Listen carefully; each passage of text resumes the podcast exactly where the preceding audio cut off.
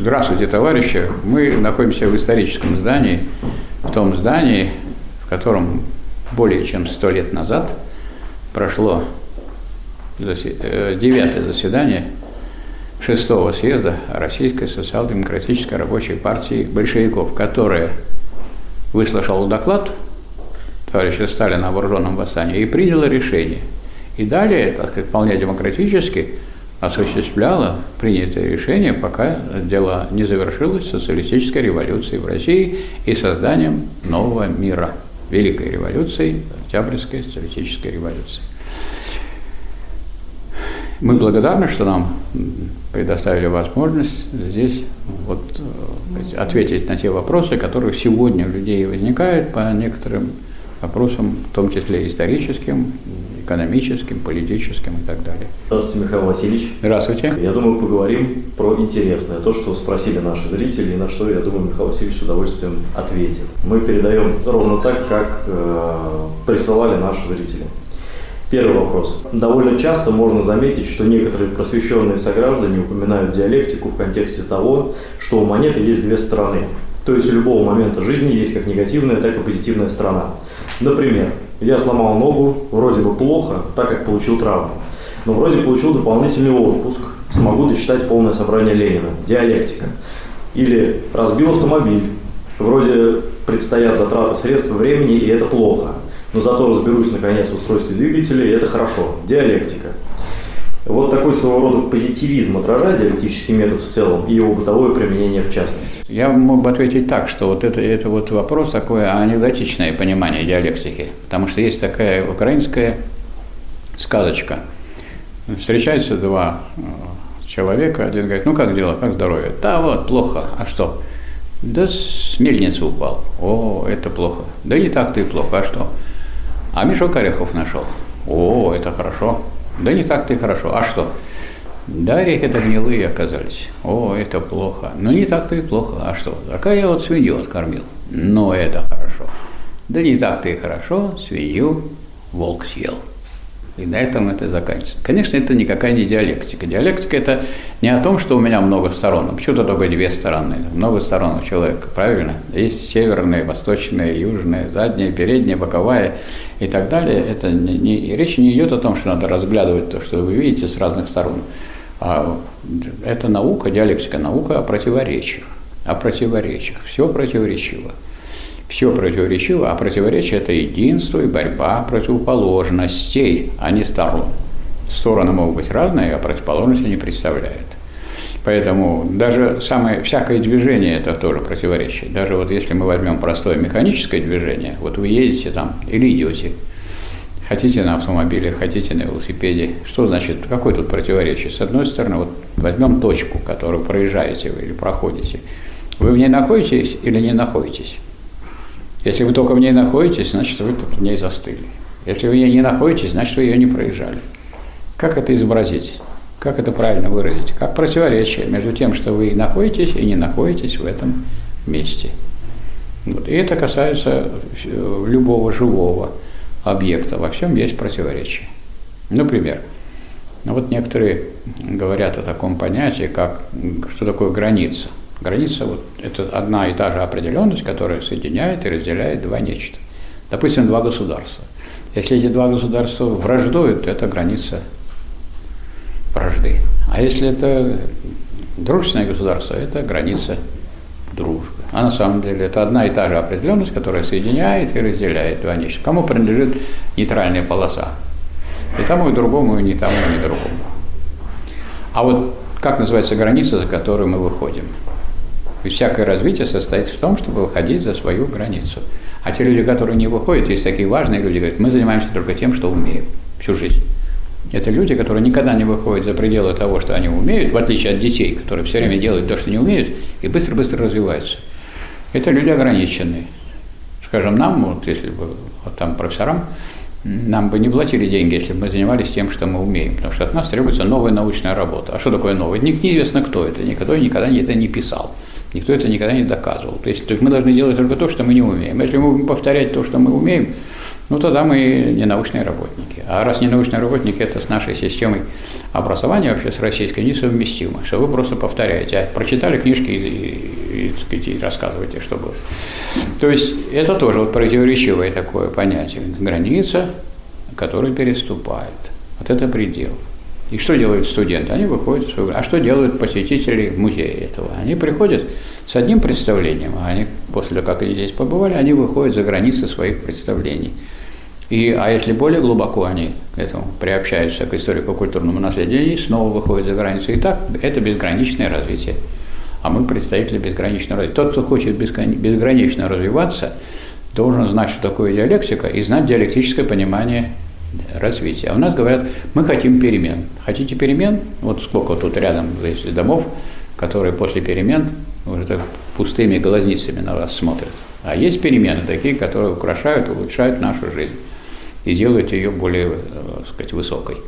Поэтому перемены переменного рода. Может, нельзя быть просто за перемены, надо всегда спросить, за какие. Бывают реакционные перемены, бывают прогрессивные, бывает движение вперед, бывает движение вспять в истории.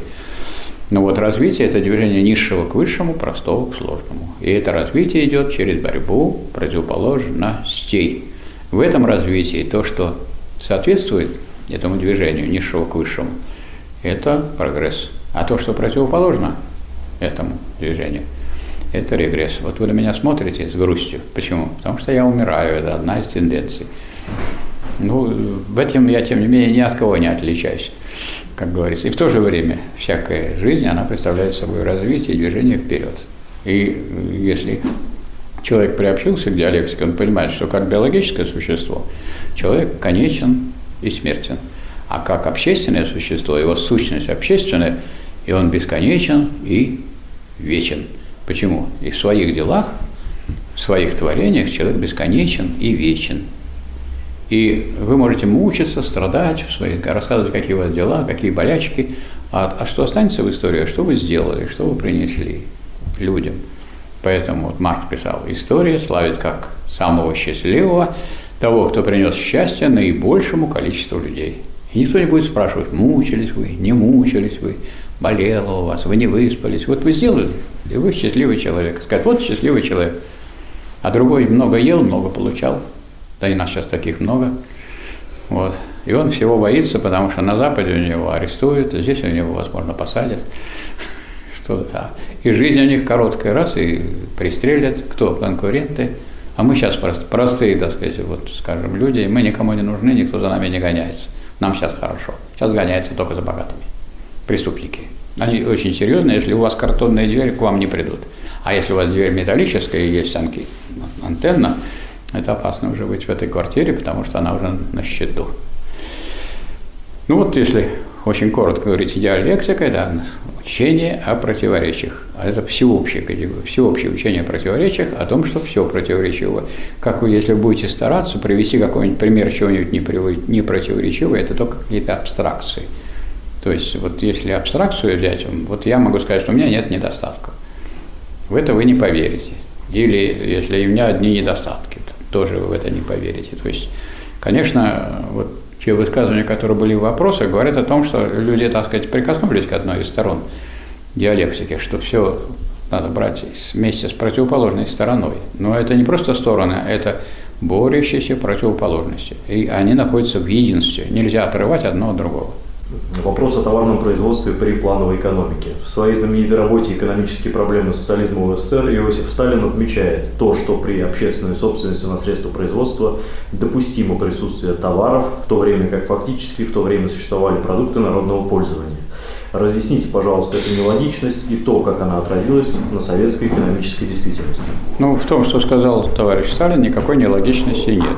Значит, как известно, в те времена при социализме имелось, значит, после того, как того, работник отработал на каком-то предприятии, он мог что-то еще сделать в порядке индивидуального производства, индивидуального труда. Например, были чистильщики ботинок на улицах, сидели, они что, были на заводе работали, на фабрике? Нет, они, сказать, чистили Э, ботинки, туфли, и за это получали деньги. Это какое производство? Это индивидуальное, патриархальное хозяйство. Или колхозники Вот колхозники имели подсобное хозяйство. Что такое подсобное? Это значит не основное, а то, которое подсобляет.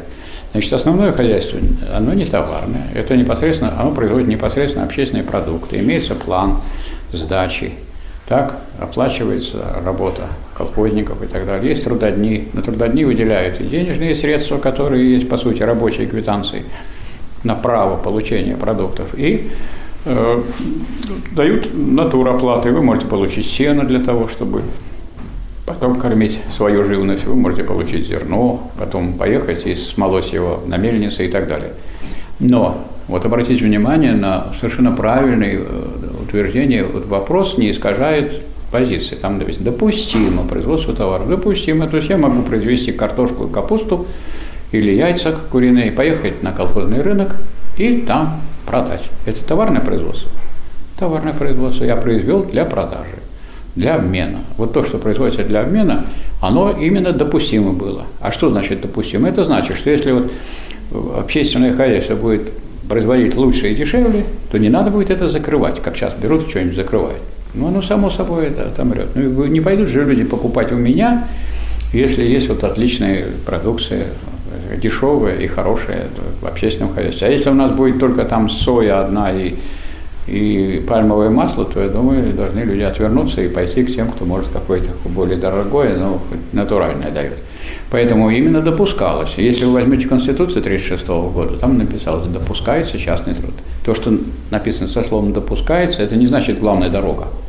Это значит, никто вас не собирается административным путем закрывать. Если вы, если мы научимся лучше и дешевле делать в общественном хозяйстве, это само закроется. А если сейчас вот просто наезжают и начинают разрезать болгарками какие-нибудь там ларьки, в которых неплохие продукты продавались. Вот я вижу, сначала стоял ларек, в ларьке продавалась морковка, капуста, какие-то помидоры, хорошие помидоры, каких в магазине вот пятерочки не купишь. Потому что азербайджанские, а пятерочка, она почему-то с Азербайджаном не контактирует. Вдруг смотрю, нет уже этого самого ларечка, а есть что? А это как всегда, заасфальтированы, стоят автомобили. И вот они там стоят, и там стоят.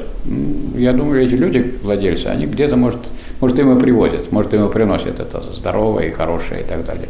Чем они мешали? Поэтому это, под все эти разговоры о мелком бизнесе сейчас мы видим, что сплошь и рядом его уничтожают, причем административным путем.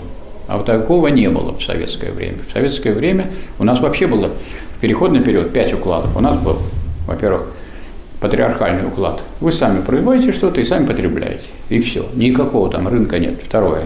Мелкобуржуазный, мелкотоварный уклад. Произвели и продали. Ну и на здоровье. Три чьи-то потребности удовлетворили. Частнохозяйственный капитализм был, никто его не душил. Он конкурировал с э, другими. Потом был госкапитализм, государственные предприятия, вот как сейчас. У нас государственные предприятия тьма, и они, как отдельные предприятия, себе набивают карманы, вот, а продукция дорогая скажем, Роснефть члены правления получает примерно по 24 миллиона в месяц.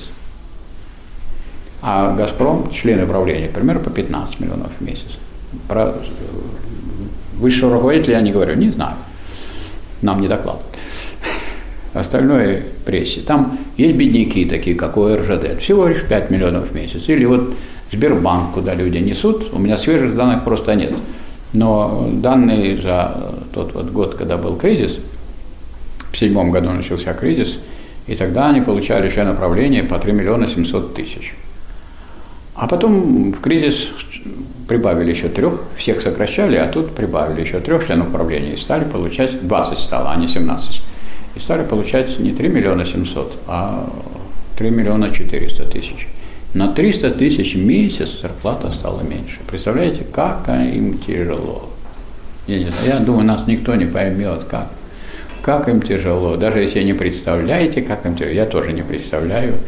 Я все-таки так, ну не самый такой низкооплачиваемой категории работник, то есть я профессор университета, но это очень здорово. Вот такая ситуация этим. Так что все там очень правильно изложено, и почему это вызывает какие-то вопросы, непонятно. То есть человек не видит противоречия. Если есть противоречивая ситуация, что если есть общественное хозяйство и есть еще частное, мелкое частное хозяйство, они противоречат. А противоречит единство, борьба противоположности. Ну пусть борьба это и идет, кто должен победить, но который самый прогрессивный, он и побеждает. Экономически, не надо сюда вмешиваться административно. Так и было. Из роликов с участием Михаила Васильевича Попова у меня сложилось впечатление, что структура пролетариата в наши дни неоднородна. В чем специфика инженеров, конструкторов, офисных, банковских, страховых и прочих работников? За кем видится решающая роль в будущей революции? У меня сложилось впечатление, что товарищ, который смотрел ролики с моим участием, не обратил внимания на то, что у меня не такое определение пролетариата. Пролетариат – это рабочие, занятые материально-производительным трудом непосредственно. Вот кто непосредственно материальное благо производит, тот рабочий. А если я непосредственно материальное благо не произвожу, а рассказываю, как можно производить, или как нужно производить, или как хорошо бы, вот, то жареных э, рябчиков никогда, вот я хотя вроде бы представитель науки, но все люди ждали, смотрели, ни разу не было еще, чтобы у меня изо рта выскочили жареные рябчики. То есть обязательно нужно, нужен кто-то, кто непосредственно этим занимается. Например, вот если э, у нас есть аппарат на Марсе, и сидит человек, который управляет его движением. Ну, как вы понимаете, при нынешних средствах связи и компьютерах расстояние вообще не имеет никакого значения. Вообще вы можете считать, что есть один компьютер. От него только идет проводная связь, но скорость, с которой проходит сигнал, такая, что считайте, что есть вообще только один компьютер, и кто-то на нем что-то считает. И вот те, кто на нем что-то считают, получают за это, что вы считали, вот это вы участвовали, биткоины, не знают, что считают, для чего считают, как считают. А вы давайте, вот вам биткоины, их, их можете на доллары поменять. То есть такая ситуация, такая картина, когда э, очень много людей не занято непосредственно материально-производительным трудом, они просто получают эти результаты материально-производительного труда за счет того, что э, значит, они переходят в собственность скажем, хозяев предприятий, фабрик, заводов, а те делятся с хозяевами каких-то организаций, которые делают либо какие-то информационные услуги обеспечивают, либо парикмахерские услуги, либо еще другие, медицинские услуги и так далее, либо обеспечивают работу сферы культуры, науки, образования, то есть действуют в сфере культуры, искусства образования. То есть это уже совсем другие люди, и эти их нельзя относить к пролетариату. Если же пролетариат понимать в изначальном смысле, исторически как были, пролетариат лишенный собственности, то как лишенных собственности у нас тут очень много. У нас лишенные собственности, той, которая позволяет получать прибавочную стоимость, огромная масса трудящихся у нас в России. Если же иметь в виду под собственностью, в том числе и собственность на жилье, то не случайно те, которые хотели получить фабрики и заводы, или недра наши в собственность, они очень настаивали, чтобы вы приватизировали свою квартиру. Тогда говорят, ну у вас же есть тоже частная собственность. И у меня тоже квартира и заводик небольшой. Ну, скажем, Уралмаш. Или Кировский, который тоже частный. Или Светлана тоже частная. То есть, как бы вы приватизировали свою квартиру, значит, вы наш. Мы общим миром все память. Вот никакой вы не пролетариат. Вы собственник, вы за частную собственность. Ну что тогда вы спорите, теперь живите? Вы хотели такого общества? Пожалуйста. Я, кстати, лично я не приватизировал квартиру. Ко мне при, потом приходят такие грустные люди, говорят, ну у вас, конечно, приватизированная квартира. Я говорю, нет, у меня, конечно, не приватизированная квартира. Я, у меня собственник моей квартиры крупный, государство. Без государства вы хотите дело иметь? Тогда, говорит, вам бесплатно. Ну, с грустью говорят. Ну, раз бесплатно, делайте. А вот давайте мы вам счетчик поставим. Ставьте, это ваше дело. Только не за мой счет. И так далее. Более того, ну, я как человек, который должен изучать законы, у меня ученое звание, профессор по кафедре экономики и права, я могу вас проинформировать, что вот в, гражданском, в, в кодексе жилищном написано, что вот, ну, вы представляете, что могут взять и провести через ваш дом дорогу. Это называется для каких-то публичных каких-то вещей нужно сделать, так?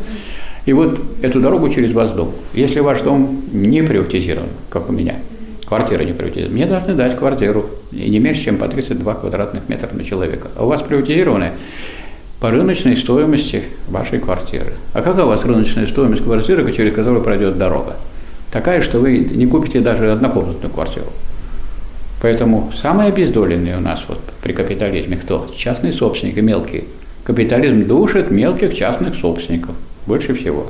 Поэтому не думайте, что этот капитализм делается для частных собственников, он делается для крупного капитала, для монополистического капитала. И это быстро сразу уже все поняли, у нас есть очень богатые люди, менее богатые, а есть люди, которые вроде как они их и собственность какая-то есть, а они нищие. Но они и не пролетарии. Чтобы быть пролетарием, надо быть лишенным собственности. Вот все эти люди, которых вы назвали, основная их масса не собственники. В этом смысле они, можно сказать, пролетарии. А есть еще одно понятие пролетариата, люмпен пролетариат. Это люди опустившиеся, всякого рода бомжи, проститутки. Они тоже не от злостности своей, а у них не хватало характера. Они хотели купить дочке квартиру, они продали свою, хотели купить другую, а в это время цена скакнула на квартиры, а еще подошли, кто-то у него часть денег брал, или многие просто отдают мошенник. И остался он ни с чем, и сидит на помойке. Кто он такой? Люмпен пролетарий. А из люмпен пролетариев кто выходит? Ну вот всякого рода антиобщественные элементы. Воры, мошенники и так далее. Поэтому слово пролетарий вас не должно завораживать, если это пролетариат вот в самом широком смысле, как в рабовладельческом государстве, это те, которые ни, ничего у кого нет. Это да. А в узком смысле, в том, каком Маркс, Энгельс, Ленин употребляют пролетариат, это Рабочие заняты непосредственно материально-производительным трудом. А Ленин еще это сужает. Почему? Потому что, говорит, нельзя, это вот такая традиция марксистская, не смотреть на пролетариат как на страдающий просто класс. Вот Маркс перестал смотреть на него как на страдающий, стал смотреть и Энгельс, как на класс, который способен на революцию. Но на революцию способны не все, и тем более на руководство э, строительством социализма и коммунизма, а только часть. И вот в работе Великий Почин говорит, что на эту работу способны не все, а только часть рабочего класса. Это особый класс. И вот он говорит, что это городской, фабрично-заводской, промышленный пролетариат. Ни строительные рабочие сюда не включаются, ни транспортные, которые в одиночку, так сказать, вот, например, э, водитель в трамвае и кондуктор встречаются ну, один раз, так сказать, за поездку в туалете, когда они выходят на кольце. Они между собой поговорить-то не могут. Какой тут коллективизм может быть? Поэтому не все рабочие способны на это вот такую вот э, созидательную работу и на руководство обществом. Поэтому и говорится, что диктатура пролетариата – это латинское, научное, историко-философское выражение означает вот что. То, что только определенный класс, а именно городские и фабрично-заводские рабочие, в состоянии руководить всей массой трудящихся и эксплуатируемых, вот, в широком смысле, пролетариат, на всем пути до полного уничтожения классов. А для этого надо уничтожить различия между городом и деревней, и людьми физического умственного Это дело очень долго. И последний вопрос, наверное, сегодня. Хорошо. От современных левых, в кавычках, сегодня можно услышать, и с ними тяжело не согласиться, что имя Ленина за последние десятилетия очернено буржуазной пропагандой и вызывает отторжение у широких масс. Также и со словом «коммунизм». У всех окружающих ассоциируется с очередями конца 80-х чьи имена и какие символы поднимать на знамя борьбы? Я думаю, что и первое неверно. Насчет того, что имя Ленина очернено. Имя Ленина – это имя человека, который по всем опросам, которые проводят, в общем, буржуазные центры, в том числе Левада-центр, он находится на первом-втором месте. На первом Сталин, на втором Ленин. И это, так сказать, очень прочно стоится. Поэтому, скажем, люди, которые собираются куда-то избираться, буржуазные деятели, они остерегаются выступать против этих фигур сейчас. Ну, может, они им не нравятся, или идеи не нравятся, или учения не нравятся, но они остерегаются. А люди, которые не хотят получать много голосов, такие как, допустим, мадам Собчак, вот, ну, они выступают против Ленина и получают какие-нибудь полтора-два процента. Так что это совершенно неверно первая оценка. Есть такие вот, ну как, если вы достаете золото, где бы оно в какой грязи не лежало или в песке, оно уже золото, ничего с ним не происходит. То же самое с э, именами великих личностей. Они вроде бы их пытаются очернить и как-то исказить, но они же люди, которые много сделали и много оставили. А что они сделали? Они оставили след во всей человеческой истории. Они защищали интересы простых людей. И простые люди это, об этом не забудут. Кого-то можно обмануть, второго, третьего, четвертого, но всех и всегда обмануть не удастся. Поэтому это, во-первых, не так насчет того, что вот. А что касается кого там повесить или поставить в виде символов, ну символы это же какой-то элементарной пропаганде относится. Серп и молот поставьте символом, это союз рабочих и крестьян, союз рабочих и крестьян, и понятно, что этот серп и молот символизирует союз основных классов, которые производят материальное благо для кого? Для всех. Потому что это э, символизирует и цель социалистического производства, обеспечение полного благосостояния и свободного всестороннего развития не рабочих и крестьян, а свободного всестороннего развития всех членов общества. Немыслимо было бы представить, что, вот, скажем, диктатура пролетариата состоит в том, чтобы улучшать жизнь только пролетариата. Ну как вы можете улучшить жизнь рабочих, если не будет медиков, которые будут их лечить, не будет учителей, которые будут лечить детей, не будет ученых, которые будут разрабатывать новые какие-то средства производства и так далее, улучшающие жизнь, не будет работников культуры. Ну как рабочие не культурные, что ли, должны быть? Без работников культуры может быть развитие рабочих? Нет, поэтому по своему положению рабочий класс, он находится вот не потому, что сами по себе рабочие хороши, но ну, каждый сам по себе хорош, каждый человек, а просто его положение такое, что он не может улучшить свое положение, не осуществляя заботу о всех трудящихся, о всем членам общества. Поэтому вот рабочий класс и те символы, которые с ним связаны, это не просто там, булыжник пролетариата, а это прежде всего созидательные такие. С молотом осуществляются рабочие. А еще лучше, когда берут не сами эти вот только орудия труда, а возьми, возьмите Мухиной скульптуру известную рабочий и колхозник. Вот это вот, это и достижение культуры, и оно и политический знак.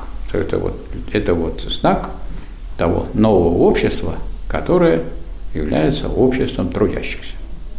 Но позвольте еще поблагодарить коллектив э, вот, музея, который называется музей «Нарская застава», вот, который дал возможность ответить вам на эти вопросы и который всегда поддерживал вот то, что способствует развитию культуры и прояснению сознания трудящихся. Вот я хочу показать ту книгу, которая не вышла недавно в издательстве «Питер», тиражом 3500 экземпляров по итогам тех разведопросов, которые прошли у, на сайте Гоблин Пучков по адресу oper.ru.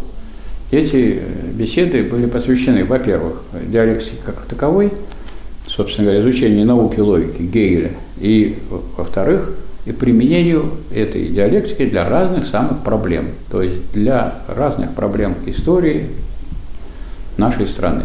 И э, вот в том, чтобы облегчить понимание диалектики, в этом задача нашей книги. Эту книгу можно заказать, обратившись или по адресу opershop, прямо так сказать, на соответствующий сайт oper.ru или вот на сайте www.peter.com или по электронной почте books собака.peter.com или по телефону 812 703 73 74. И книга по этому по заказу может высылаться, потому что вот первый тираж ее уже разошелся, но э, издательство готовит для интересующих второй тираж.